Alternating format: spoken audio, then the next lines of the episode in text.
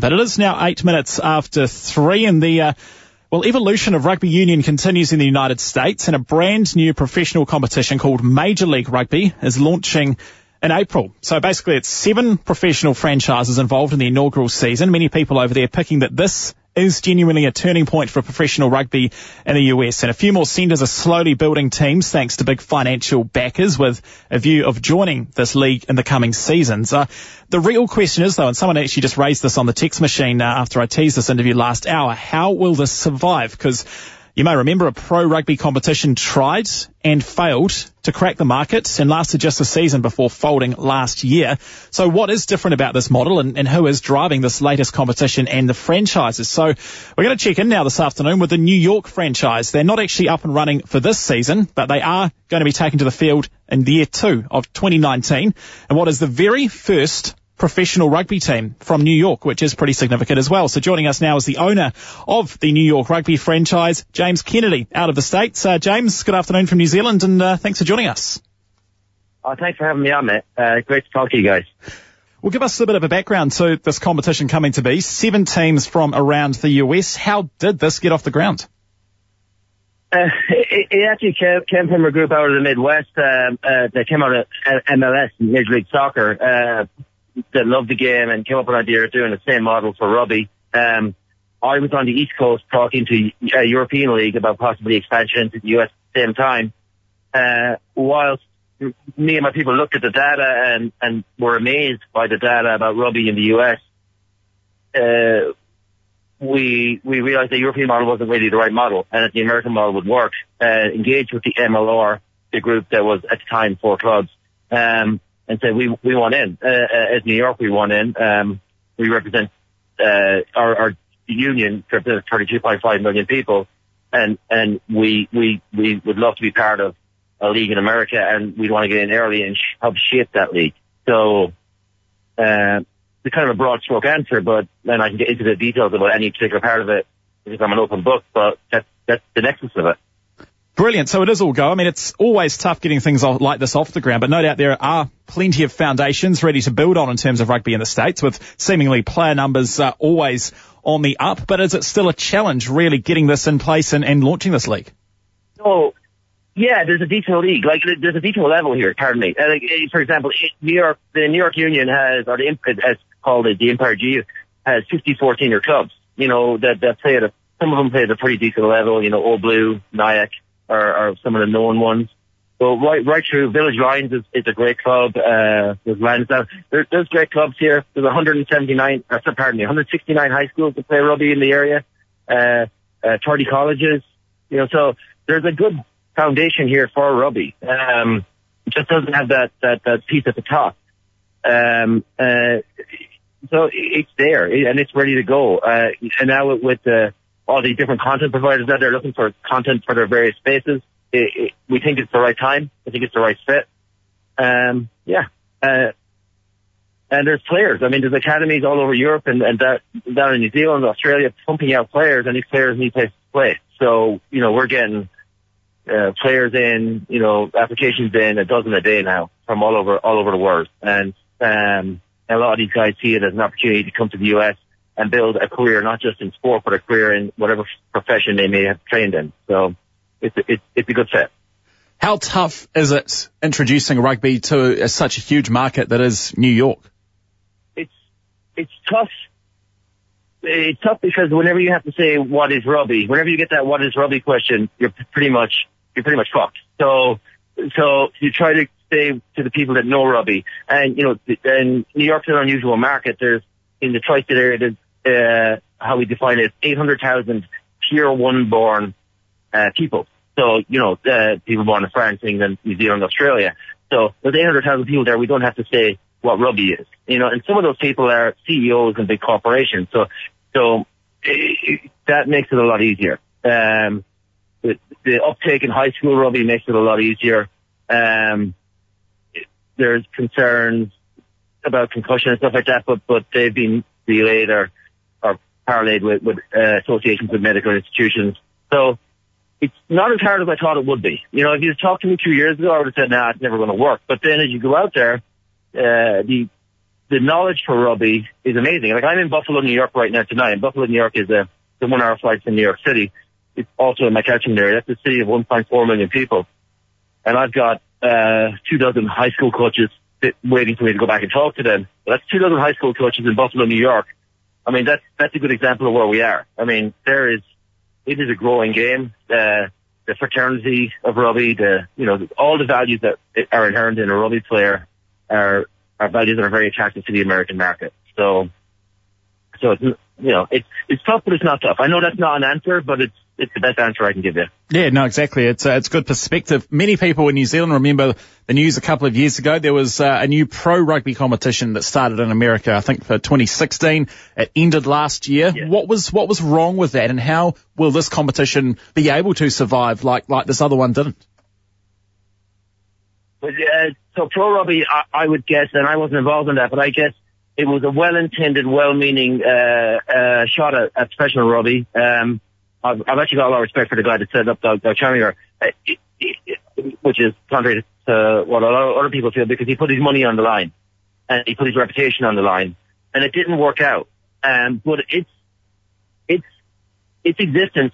It was very much a part of our existence, you know. So we could learn a lot from that. You know, it was one man with one checkbook. That then that was basically the nexus of the problem. What we have now with MLR is we have eight owners to date um, that pay in a year in advance to cover all capital costs, all all, all costs, wages, etc., travel. We we pay in advance, so the money's in a fund.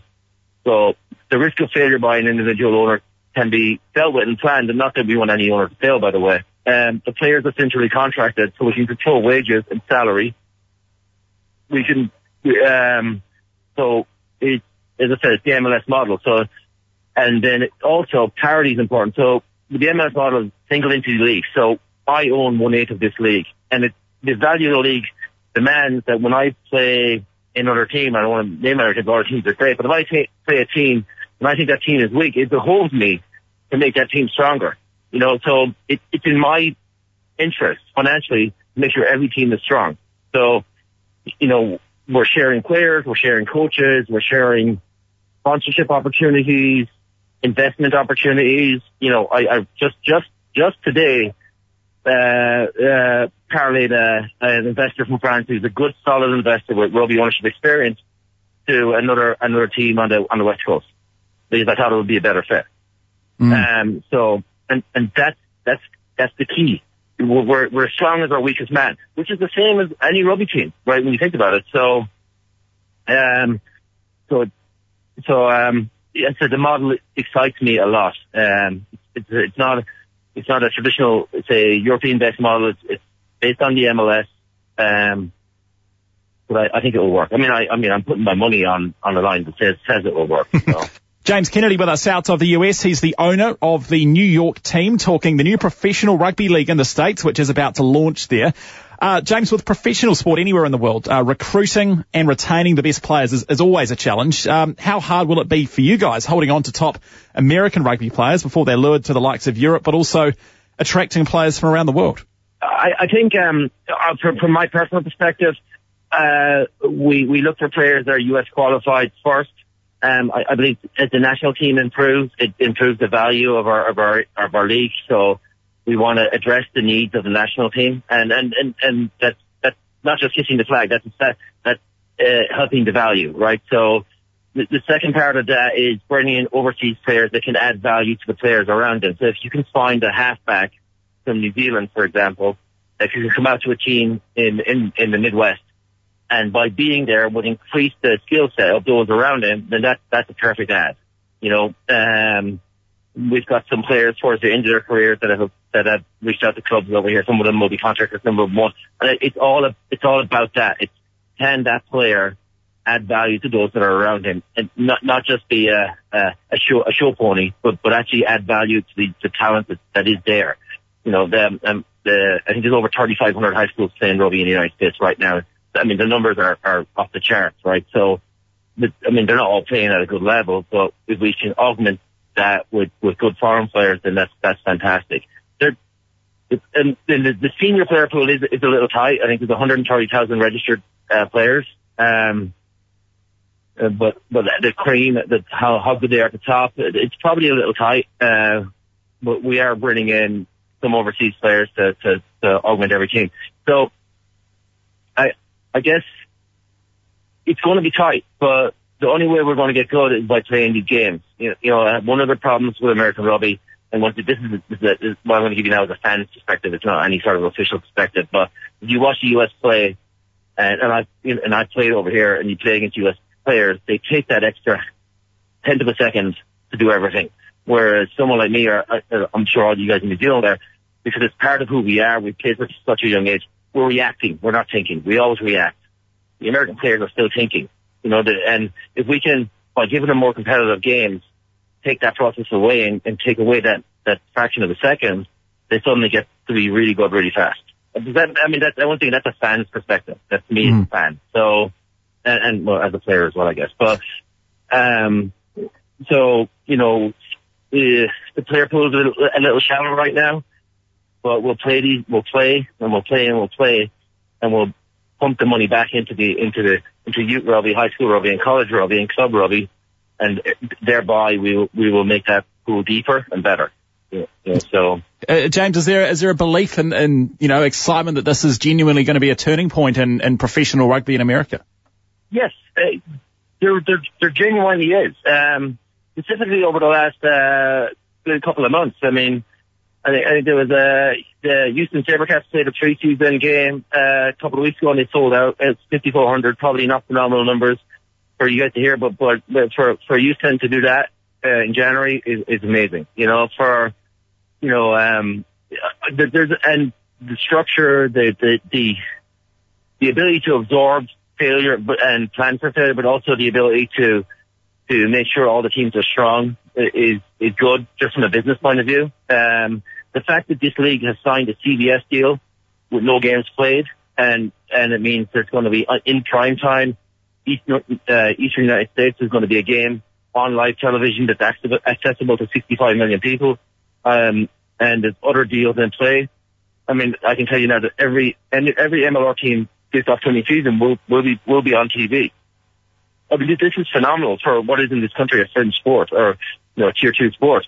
Um, you know, so all the indicators are positive. Uh, you know, nothing is guaranteed in life. You know, um, as, as, a business owner, I can tell I can tell you that, but all the indicators are positive, um, incredibly positive. So, and yeah, pretty excited about it. Fantastic. It is exciting and great to hear the sport uh, evolving and, and, moving into to big markets over there. Well, James, we do really appreciate your time here in New Zealand. Thanks so much for chatting, we can't wait to follow this with interest. I know you've got a few Kiwis involved. Andrew Britt, the assistant coach who uh, who used to work for our company here in New Zealand in, in radio. Um, I know that uh, there's a lot of passionate people behind it, so I can't wait to see to see the New York team evolve and the overall competition too. So thanks, um, so thanks so much for chatting.